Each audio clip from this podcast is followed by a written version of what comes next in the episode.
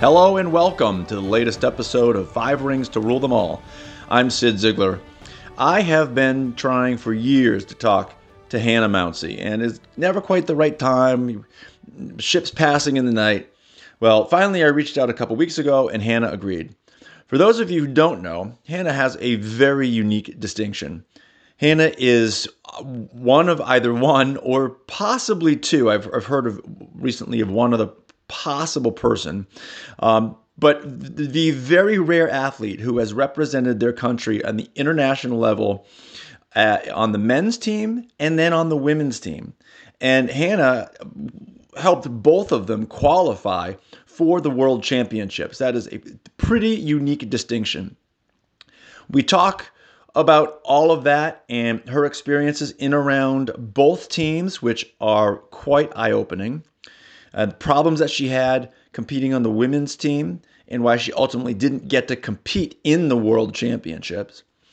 Also, we talk about her flirting with Aussie rules football. She started playing that, got really good. The AFL teams were interested in drafting her, and the day before the draft, well, she talks about what happened, and it's not cool.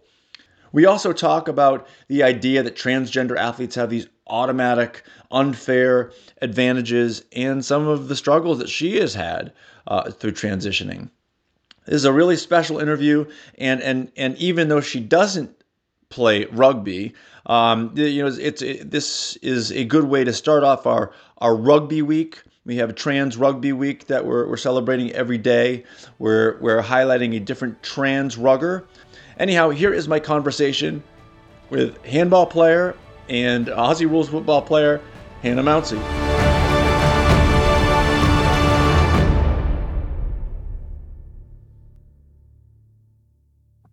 I'm here now with Hannah Mouncey. Hannah, you're in Melbourne. It's a world apart, and I know we want to talk about other things, but I'm just curious what society is like there right now, given the pandemic. Look, Melbourne itself is very, very quiet, largely just because we've had a bit of a second wave here, but it's nothing compared to what's happened in the US, and it's very isolated to Melbourne. The rest of Australia is pretty good. To put it in perspective, you know, Sydney is having maybe 13, 14 cases a day at the moment. They're freaking out, which I know a lot of other parts in the world would love. Melbourne, where we were at about 700. That was the peak of the second wave. And it's down to about 300 now, but we've gone basically into what here is called stage 4 lockdowns. So you're only allowed out once a day to go to the shops and for an hour, up to an hour to exercise. Otherwise you have to stay home. You're not allowed out of a 5 kilometer radius of your house to do any of those things. And only the very essential workers are allowed to work. And even then, they have to have a work permit. Sorry, I've got some stuff in my throat. They have to have a work permit allowing them to work. And in addition to that, there's a curfew from, I think it's 5 a.m. to 8 p.m. At the moment for the next 6 weeks. So Melbourne has pretty much come to a standstill, but I'm pretty lucky in the sense that, I own a company and run a company that is part of that essential industry. It provides disability supports.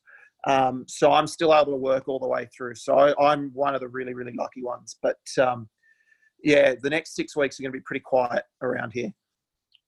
Well, I am obviously a sports writer, and all I've done for the last 12 years is work from home anyway, so it hasn't affected me at all. But I know I wanted to talk to you about other things. And, the first is that, I know your sports history and sports career and following it until maybe, 12 or 18 months ago. And I just haven't heard much about you since. And I'm just not sure what you've been up to sports-wise since the AFL issue. What have you been up to? Are you still competing in handball right now? COVID, as you can expect, has sort of put a bit of a dampener on everything. So there's not really any sport happening here except the very highly paid professional sports. So I played, I mean, just as a background, I guess, previous to 18 months ago, prior to my transition, I was part of the Australian men's handball team for a number of years, and competed at world championships, Olympic qualifiers, things like that. And then after our Olympic qualification event for Rio at the end of 2015, that was when I made the decision, but it really wasn't a decision. I had to do it, to transition, start hormone treatment and do all that sort of stuff. And at that point, you know, I thought I would never play again. And you know, I wasn't comfortable with the fact, but I knew it was just one of those things that was going to be the case. And that pure happenstance was 4 months prior to the IOC bringing out their updated regulations around hormone levels and things like that. So that was a real, that was just pure coincidence, and something that was amazing. So from then on, you know, I was going through all this process of, you know, transition and being a very awkward teenager at 25.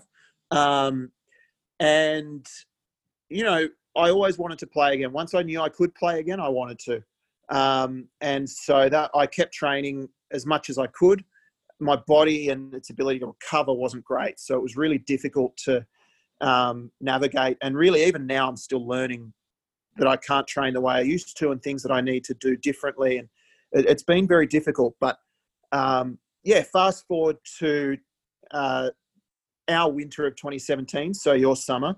I was playing Australian rules football in Canberra, which is where I was living and had for 10 years previously, just because I wanted to meet new people. I needed something new, people who hadn't known me previously. I think just as a bit of a circuit breaker, and, you know, I'd played football as a kid up until when I was 18, growing up. So it just made sense for me to do that. I knew a few people at a club in Canberra, and I just went along and played just for the fun of it. Midway through that year, I was approached by a couple of clubs in Melbourne to see if I would be interested in playing in the AFL competition, the women's competition. And basically I just said, yeah, why not? You know, there's no reason to say no. So I went through all the recruiting processes and things like that, and that was going really well. I knew I was going to go in the draft to one of those three teams, and from what I understand, the top half of the draft. And then the day before the draft happened, the AFL said I couldn't play, which was what it was, but I was allowed to play at a local level or state level. So the AFL being a national competition, I was able to play in the Victorian Football League, which is the Victorian state competition, which I did. The irony of that being that that's played in winter, the AFL competition in summer, and 90% of your AFL players were playing in the Victorian competition. So, you know, I was playing against the same players I would have anyway, so it didn't really make much sense. I had a really good season in the VFL. I finished second in the league goal kicking as a forward, so that was quite good. But the way it panned out, the AFL sort of introduced some policies around inclusion at the elite level, which by design were too difficult for anyone to meet. You know, they're asking for information that doctors don't measure around transition. They're asking for all sorts of things that you simply can't provide. So what that meant is essentially there won't be a trans player playing that competition because the policy has been designed in a way that they can't. You know, they can't meet the criteria. It's not possible to provide the information thereafter. So I stopped playing football at the end of 2018. And to be honest, that wasn't a huge problem for me because football was something I just did for fun. I never set out to play at the higher levels. It was just something that happened. But handball was where my passion always was. I've always said, first and foremost, I was a handball player and am. And it was just the media that made me a football player first. And all through this time, I'd been training with the women's national team in Australia. And luckily, not luckily, but, you know, I was fortunate enough to be able to play for Australia again, this time with the women's team. So that was at the Asian Championships at the end of 2018, where we were able to qualify for the World Championships the following year, which were also in Japan. So that was incredible because Australia had never qualified for the World Championships through Asia before. It's a really difficult path. Asia's got a really high standard of competition, and you know, we're not professional. A lot of the teams in Asia are. We're paying our own way to competitions. We're paying to attend training camps. We're paying for our uniforms. You know, we have to work. So we can't dedicate the time to training that the other teams can. So that was a really big achievement for us. And just for me personally, because a lot of what I'd gone through, I didn't think I'd get to that point again. I'd had a lot of mental health issues in the intervening years. I'd been homeless for a period between the last time I played and when I played with the women's team again. So, you know, there was a lot for me to get through to get to that point. And, you know, it's something that I'm really proud of, that out of every sport in the whole world and every country, I'm the only player in the world in any sport who's been able to, you know, play with the, you know, gender that they were born with, assigned as at birth, on the national team at really high levels. Like I played at World Championships and things like that, and then be able to retire and then come back after transitioning and do it again with the women's team. No one's ever done that. So for me, that's something I'm really proud of. I didn't get to compete at the World Championships in Japan the following year. So that was the end of last year. And that was really disappointing. There were some things that went on when we were in Japan the first time that really didn't sit well with me. I raised them with team officials as well as the Handball Australia board, and they just weren't dealt with. Our coach, I said, look, can we address this? And it was always, yes, next month. And I was just lied to the whole way through. And it was around, you know, me being trans. That was the issues that we were trying to confront within the team, because there were some things that just really weren't okay. Can you talk about what any of those things were? Yeah, so essentially when we were in Japan, our manager, as we were getting off the bus to play Japan, so the timing was not great, basically came up to me and he said, you're not allowed to use the change rooms. And the president of Handball Australia was standing there with him when that happened. And I just flat out said, no, that's ridiculous. No. And this went back and forth. And, you know, there was a comment during that conversation of, well, you could just do what we're saying. You could just do what you're told. And I just said no. And I walked off, and into the stadium. And, you know, I didn't change any of my behavior because I honestly, I thought that was ridiculous. And, that was something that came from within the team, not the whole team, but there were some members within the team who essentially went to our manager and told him to ask me that. The manager of our team was a parent's father, who was quite close to some of the girls because they were friends with his daughter. So it was all those sort of things. And I made it quite clear that wasn't okay. And essentially, I in an email I sent to the Handball Australia board, I said, look, or the president, I said, look, you were there. If this happens again, I'm absolutely going to tell him where to go.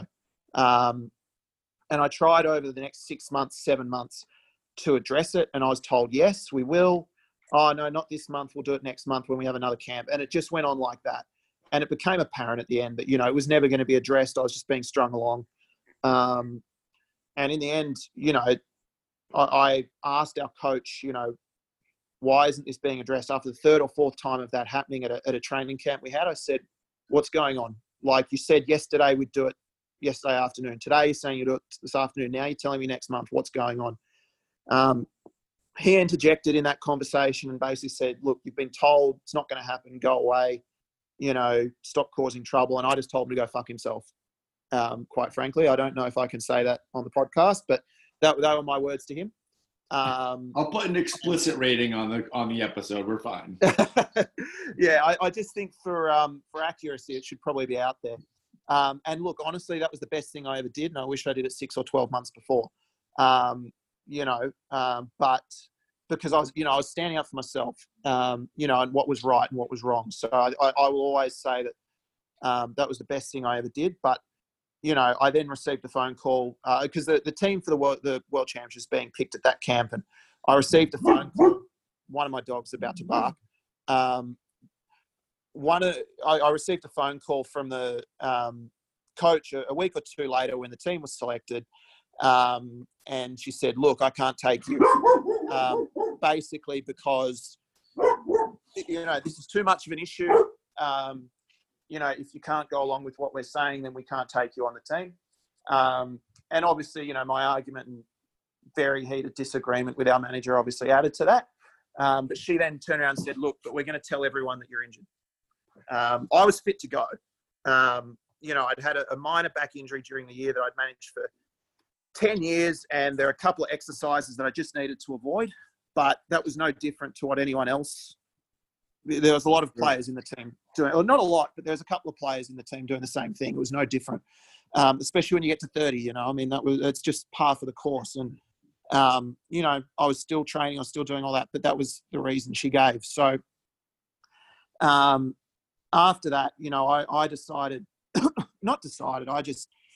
I didn't want to be a part of the sport. I can't trust anyone within the sport at the moment. There's maybe 2 or 3 people I feel I can trust. Sorry, I drank some water before and stuck in my throat. I just don't feel I can trust anyone with the sport, within that sport. My teammates, for that to come from them and not even say it to my face and have that conversation, I just think that was really poor. And, I just don't feel as though I put it this way. The best I can describe it is my time within that team is that I played on the court, but I was never part of the team. And, for that reason, I'm not going to play. I wouldn't ever play under that coach. She's still, from what I know, coaching. COVID's obviously thrown things up in the air. Who knows what will happen? But, and a lot of people in that team I would have no interest in playing with as well. I may play again once things have moved on a bit, give it a few years. I'll be 35, but, I'll give it a go. But we'll see what happens. I'm moving home hopefully next year to Canberra. So if I'm there, I'll definitely play within Canberra because I know there are a lot of people there I can trust and it's home and it's a much better environment. But at the moment, no, there's really nothing going on. Well, it sounds like your dog is as pissed off about it as he should be, so that's good. That's our equivalent of a UPS delivery driver next door. Oh, it sounds, Hannah, like it was a real struggle for you to be on this team, despite the success that you had. The team isn't exactly a quadrennial favorite to make the Olympics, and you're not competing for a world championship, but you had some success, but it sounds like your overall experience was pretty negative. Yeah, it's a real mix because up until we went to that tournament in Japan, it was great. I had no issues. And so that's why it's a real mixed feeling about it. My feeling towards some of the people within the team and definitely the management and the Handball Australia board are very negative. But it wasn't everyone in the team. I've got to emphasise that. But it's a really hard one because I look at some of the photos from that event after we qualified for the World Championships, and the celebrations that were there and, just the pride that I have in being able to come back from where I was and play again. They're things that are real positives, but especially look at the celebrations and things like that. It was great, but I don't feel any joy from it anymore, or any pride from it at all anymore because I know what happened after. It's a real mixed bag. I still look, it's a great sport. It's a brilliant sport. And all the people I'm really close to in my life and my really good friends come from within that sport. The last 2 years has been really difficult, especially looking back on it in hindsight, because I was going through it going, yep, we'll address it and it's fine. And it just never was. I was being lied to the whole time. And, it's a real mixed bag, but yeah, it's been pretty negative. Yeah. It sounds like they wanted you on the team because you helped the team win, but they just, I guess they just didn't know what to do about this this changing room issue.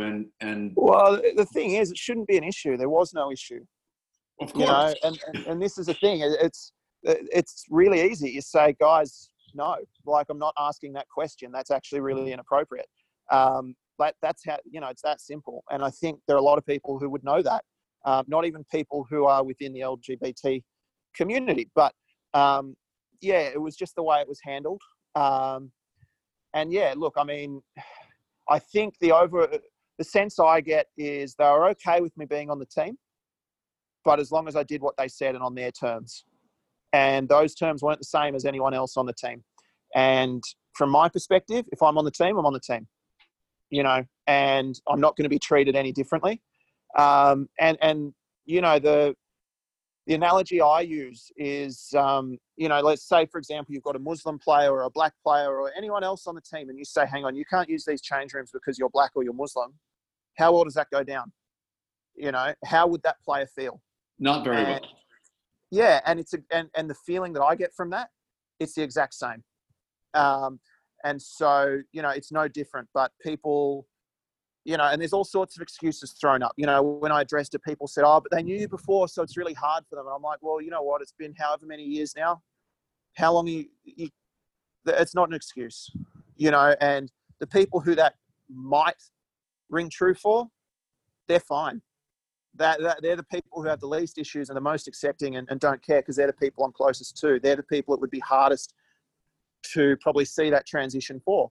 So I just don't buy it. And basically it's not okay.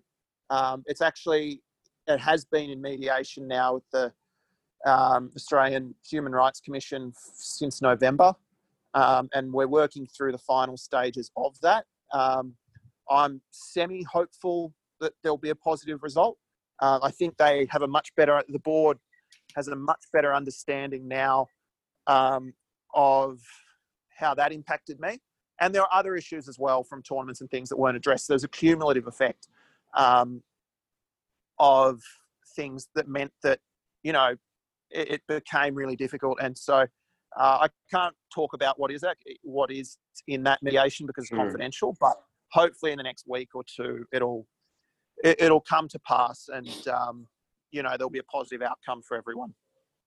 Cultural change like this, it always takes a trailblazer and then somebody to follow that person and somebody to follow that person. And eventually 30, 40, 50 years, you look back and scratch your head. Unfortunately, you know, you have had to be one of those trailblazers. You have had to be one of those people who takes the shots and gets the dirty looks and has the problems with management. And I hope you realize that because of what you've done, that somebody 10 years from now, they will have it better. And, you know, and that doesn't help you a lot, but. I hope so. And the thing is, I mean, I'm not really comfortable with any of the titles or terms like trailblazer or anything like that, you know, because all I did, and this is how I explain it, this is how I really hope it comes to be seen is, you know, I'm just doing what I hope 99.9% of the world does anyway. And that was being myself, you know? And so that really shouldn't be such a huge issue. And then I went and did what probably 70% of Australians do every week and go play sport. So that's not really that different either, but you put the two together and it becomes a really big issue. So I hope that's the case, but I was just doing things that were totally normal. But I think with the change of, you know, the cultural change and things like that, you know, and this is probably coming back to the excuse I was given before where people are saying, well, they knew you before. And I'm going, well, how long's it been, guys? You know, like, can we move past that, please? I was never particularly close with any of you anyway, so that shouldn't be, you know, as big of an issue for you as it might have been for other people who it wasn't. But the example that gives is, people want change at their pace and they're saying, well, I'm not okay with this. You have to wait for that, you know, all this change to happen. Whereas I'm going, well, I'm not doing it on your terms, you know, and I don't think anyone should be doing things on anyone else's terms. You go do you, you know, and I think people don't like the fact that maybe I'm pushing against the time frame that they want, and I want to do it now. But that's just, I think, the way it has to be, because if you do it on other people's terms, nothing will happen. Sometimes you just have to go in, blow the door down, and accept that at some point, you know, you might cop a bit coming back the other way. But the alternative is just to be sort of walked over. And I've never been okay with that. So yeah, that's just how I see it. I'm just going to do what I want, what I feel like doing. And if people aren't okay with that, well, then they're going to have to catch up. Well, it's funny because before we started talking, you said no questions are off limits. And I thought, I don't think there is a question that I could even think of that would even be within the range. And I think I might ask you a question that might be a little tough, but I want to ask. I'm excited. Let's go for it. So right now there's the debate about simply the inclusion of trans athletes in women's sports is intensifying, and you have a rising chorus of a combination of conservative voices and feminist voices saying trans women do not belong in women's sports. And you have been the target of a policy that says, you know, pretty much what you said is the barriers are so high for trans women to get into the AFL that it will never happen. And yeah. This idea, what we keep hearing is that you are a safety hazard to other women. And so I want to ask you, when you were playing football, yeah, did you ever injure? Did their fears pan out? Did you injure another one? No. And this is the thing. And I use handball as well. So, because handball's just as physical, if not more, than Australian rules football. Because if you get caught with the ball, it's a turnover in Australian rules football. So you're trying to move the ball on. So I would say let's combine the games in Canberra with the number of games I played in Melbourne football. So let's call it 25, plus handball. You know, you've got a couple of national club championships, plus the national championships, plus the games in Japan. So let's call it plus training camps, but let's just look at the games. So you've probably got a cumulative 50 games there, probably a little bit more. No one has come out of that game injured because of me. You know, I mean, you get your normal bumps and bruises that you're going to get playing a contact sport. That's fine. But no, there hasn't been. There's not been a single instance of someone saying, you know, oh, they were tackled or they were hit or they were bumped by me and they popped their shoulder out. Hasn't happened. You know, and I think, you know, if you look at, say, 50 games, it's probably a pretty good indication, or it's a good sample size. You know, and across two different sports that are both physical in their own way. And it hasn't happened. You know, there are people online when the AFL stuff came out saying that I broke someone's leg. It's not that I didn't. What happened is someone was running behind me, grabbed my jumper from behind and fell over and their foot got caught in the ground. Well, that's not because of me. That's because you got your foot caught in the ground. You know, I just happen to have been in the vicinity, and so people who don't think I should be included cling on to that. But you know, never let the truth get in the way of a good story. So, no, it hasn't happened. And you know what? I think if you want if people want someone to hold up and say this person is 100 kilos, 6'2", and there's been no injuries happen, I think you can extrapolate that down to the lower levels and people who aren't, you know, haven't trained as much as me and quite frankly aren't as big as me, because that's the issue. So we may as well confront it. And that if I'm not injuring people, then chances are it's not going to happen. Not in any higher frequency than you would get in, you know, cisgender people playing sport against each other. So, you know, I think I'm a pretty good case study and it hasn't happened. So but you know, people won't look at that. So yeah, I don't see the safety issue there in terms of size or someone being trans, because someone could be trans and like 5 foot and I'll use pounds, maybe like 130 pounds. You know, that's not, just because they're trans doesn't mean there's a safety issue. I think the bigger issue, and this is the thing with all sports, is if you have people who are new to the sport, especially contact sports, and don't know how to tackle, the way they do in that sport, or make contact the way they do in that sport, brace themselves, that's when you get injuries. But that's not a trans issue. That's just new players are going to be more susceptible. And it comes down then to, you know, people playing at the appropriate levels, which happens anyway. You're not going to get someone who's an international athlete wanting to play fourth grade on a Tuesday night social basketball. But they're not trans issues. So I don't see there being any extra issues for someone being trans as to, you know, if someone's at a decent level, well, no, don't go play at social basketball on a fourth grade Thursday night where everyone's a beginner. You know, and I think that's the bigger, that's the a bigger injury risk, is just new players being matched against players who are more experienced. And quite often it's the new players who cause injuries because they don't know the rules. They don't know what's going on. So for me, it's a real fallacy, I guess. You're in a very, very, very small group of people who are trans women who have competed at some of the highest levels of their sport. And as you watch this debate unfold about this, what are some of the things that you think are misconceptions, or that you just wish people knew about you and people who are like you? Well, look, I don't think it's specifically about me, but the thing that really gets me is when people say you are big, so therefore you will be good. It's not the case. If that was the case, every athlete in the history of the world would have been 6'10", 300 kilos, and just get big.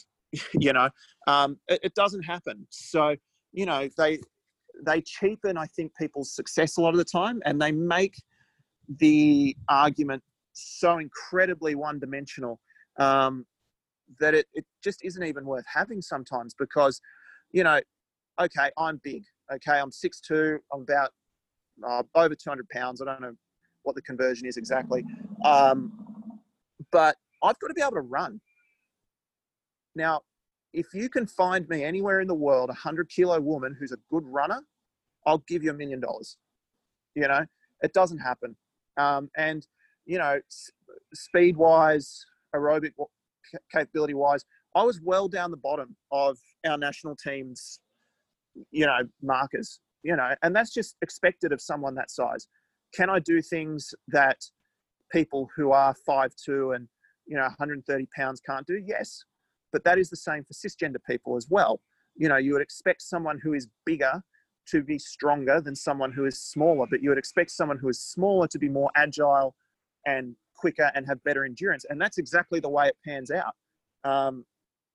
But also, I don't think people appreciate too, when they look at size, exactly the impact that testosterone deprivation has on the body. You know, in the first year of hormone treatment, and I'll use the bench press because it's easy, dropped from 150 kilos for a 1 rep max, so that's one lift, most you can lift, down to 50 kilos. There are lots of cisgender women who can lift 50 kilos or more on a bench press. So that's a 2/3 drop off, and that was uniform across the board. You know, I was squatting 200 kilos, so about 440 pounds, and that dropped down to about 80. You know, and so that again is roughly a 2/3 drop off, you know, not exact, but roughly. And, you know, you can extrapolate that out to everything. And it also impacts your aerobic capacity. It also impacts your ability to recover. I was never a good runner. You know, that was never my strong suit. I never had good endurance, but it certainly hasn't improved, and it certainly dropped off even more since the transition, simply because, you know, I'm still got a lot of weight to carry around. I did lose a lot of muscle when I transitioned because I was really big. But I've still got to carry that around, but without the testosterone to get it around. So the analogy I use for people is, you got a Mack truck and you put like a VW Mini engine in it, it's not going to go very far. And that's probably, you know, the best way to explain it to people, because, you know, it's year 8 science stuff, you know, in the sense that we're all taught, you know, the nervous system is responsible for the messages going through our body. And that includes force production. And that applies to jump height. It applies to speed off the mark. It applies to all sorts of things. Now, what happens when your body realizes it's losing muscle is it does whatever it can to save it. So what will generally tend to happen, or I found in my case anyway, when you've got no testosterone to maintain that muscle, you will lose a lot very rapidly. I lost about 20 kilos, so around 45 pounds in about 6 weeks. It was very rapid, but your body realizes it's losing muscle. It needs muscle to survive. So it does whatever it can to preserve it. So that drop off just stops and becomes very, very slow. But the impact on your nervous system of having no testosterone continues unabated. So what generally then tends to happen is you will have people who look very big and strong, who cannot produce anywhere near the force that they look like they can, or lift as much as they look like they can, basically aren't as strong as they look. And that's something that I don't think people realize, but if they put a little bit of thought into, you know, they'd be able to understand it pretty easily. And when you explain it to people like that, they do understand it. But it takes that level of insight from someone who's been through it and, you know, an ability to actually sit there and have an open mind and listen and ask questions to understand that. And at the moment, there aren't a lot of people, and especially organisations, with an open mind. And that's where the problem is at the moment. You know, what's interesting, some people point to you and say, she was on the men's national team, that, you know, of course she has an unfair advantage being on the women's national team. And my point is, well, if she was on the men's national team, then she was an elite level athlete. So as a woman, it would seem clear and obvious she should be on the women's national team. I mean, you're not automatically going to become terrible, right? Yeah, but it's not like she was a low level player and in men's sport, and then all of a sudden was an international superstar. No, she was a national team player with the men, and she's a national team player with the women. It makes all the sense in the world to me, but other people point to that, that's totally unfair. Yeah, and then people will then turn around and say, where are the trans men competing at an international level or at a professional level? There are lots and doing quite well. You know, Chris Mosier is one, and that's the best known. I know there's a boxer in California as well who has fought 2 or 3 professional fights, and I don't think has lost one. There are a few. Yeah, yep. I should know more. But what we haven't seen, to my point, what we haven't seen, it's not taught. You know, I want to see a Sue Bird transition, right? And I want to see someone who was elite level in women's sports transition and see where she ends up after transitioning into men's sports. That's what I'm curious to see, because that's your journey. You went from elite level to elite level. We haven't seen that because we haven't seen that. No one's attempted. Yeah. And I think you will. I think people will be surprised in that they will be able to do it. Like that will happen. Yeah. I know there was actually a handball player in Sweden who she was on the women's national team as a female, and he now transitioned to male and retired after the European Championships, which was played the same time we were in Japan. And I follow him on Instagram. A lot of it's in Swedish. So, I don't get all of it, but I know I saw one thing, they did a beak test, and he said something like, I used to get 10 and now I'm getting 13 or 13 and a half, something like that. Like, there's an increase. And so, I think it will happen. They will do it. I think psychologically there might be a barrier where there wasn't for me. And this is largely due to the way that men and women, boys and girls, are brought up. Men will quite often be half qualified for a job, but go, you know what, I'll apply for it anyway, I'll work it out. Whereas women, in the same instance, will want to tick every box and then some. And I think, there may be that same psychological barrier apply, in that if someone has been, and I'm careful of my terminology here because I don't want people to think I'm saying the wrong thing, but if you're raised as a female, it's very different to being raised as a male, and you are told, you can't do this, you can't do that. And people will overcome that, but that's the extra barrier that I think will be there. in just saying, "Oh, I don't know that I'm good enough. I don't know that I can do it."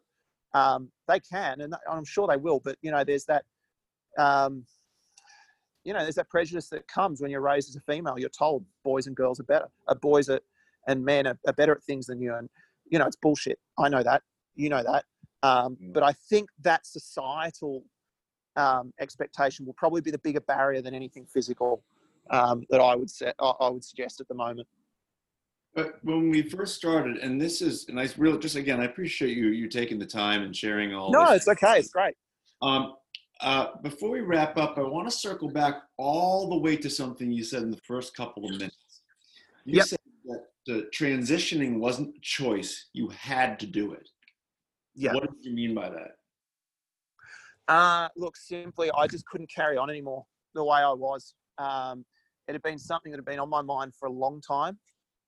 It was something that I tried to push away, as a lot of trans people do. I don't think I need to explain that. And I've been there for a very, very long time. And had come back at different waves of intensity in my life, if that makes sense. You know, you can push it away for a while and it comes back.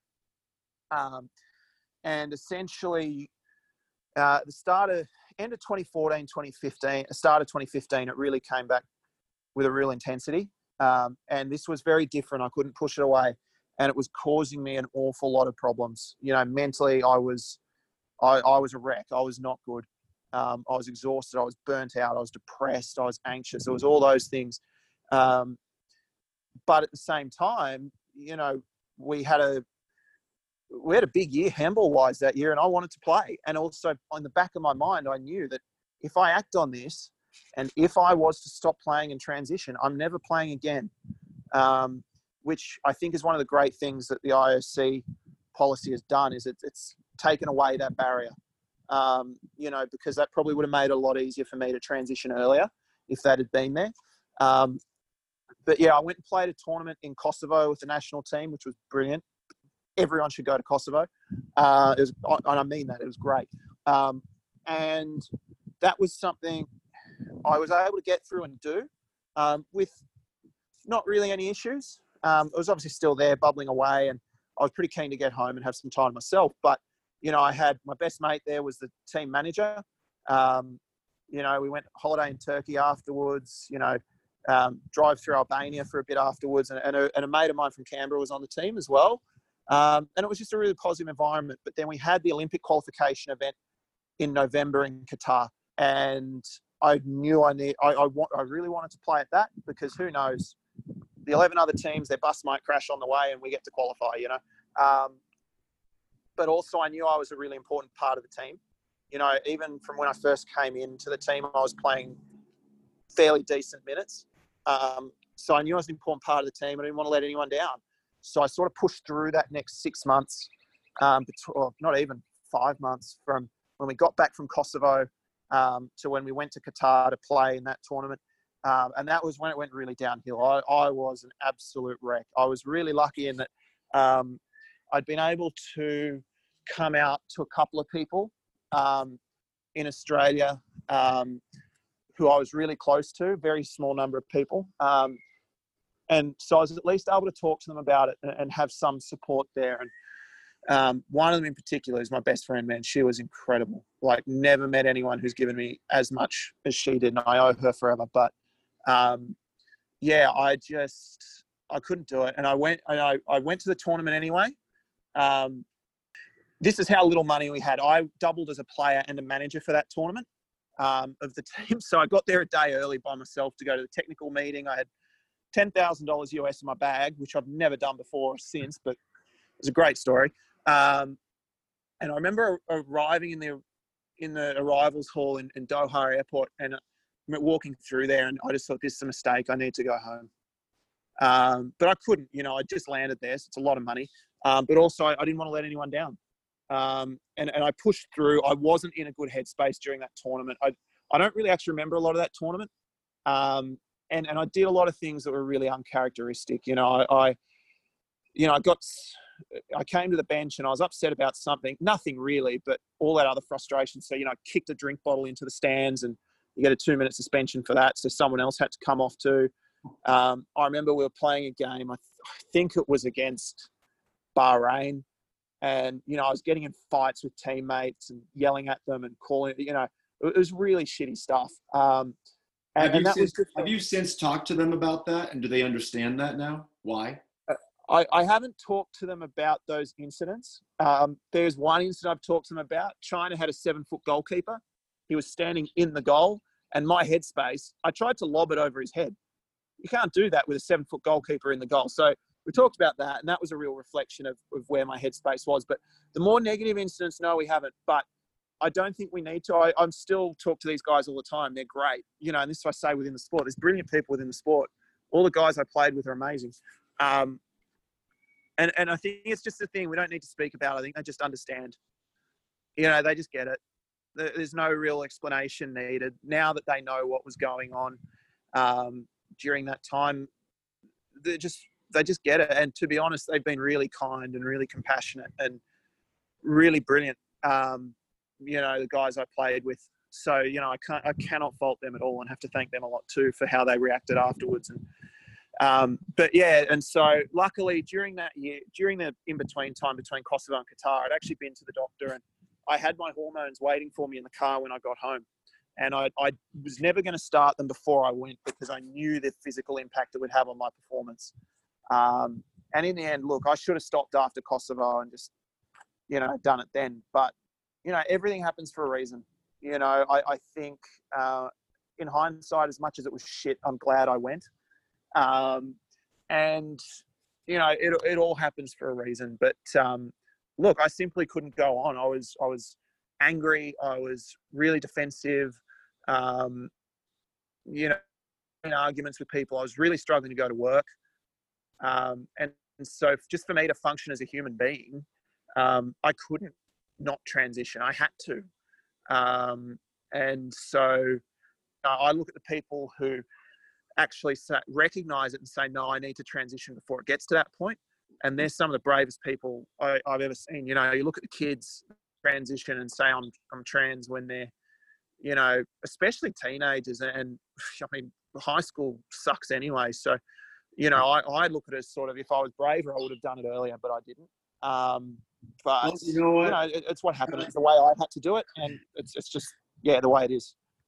You did it when you could, you did it when you had to, and you're in a better place for it. And I thank you again for everything you've done and continue to do. I wish you the best with your human rights case. And if there's anything we can ever do to help you, please don't hesitate to reach out. No, no worries. Thank you so much. It's been great, really great chatting. You can follow Hannah Mouncey on Instagram or Twitter at Hannah Mouncey, HANNAHMOUNCEY. Also, be sure to check out, as I said at the beginning, our series on Outsports this week, highlighting the lives of transgender rugby players. It's an important series. It's pertinent to a worldwide conversation happening right now in rugby. Sticking to this theme, next week I'm going to have another trans athlete, one of the great trans trailblazers in sports history, Myana Bagger, who competed in golf about 10-15 years ago, early 2000s. We talk about a lot of things. She has a lot to say. She is super interesting, fascinating. So come back next week and check out that conversation. We will talk to you then.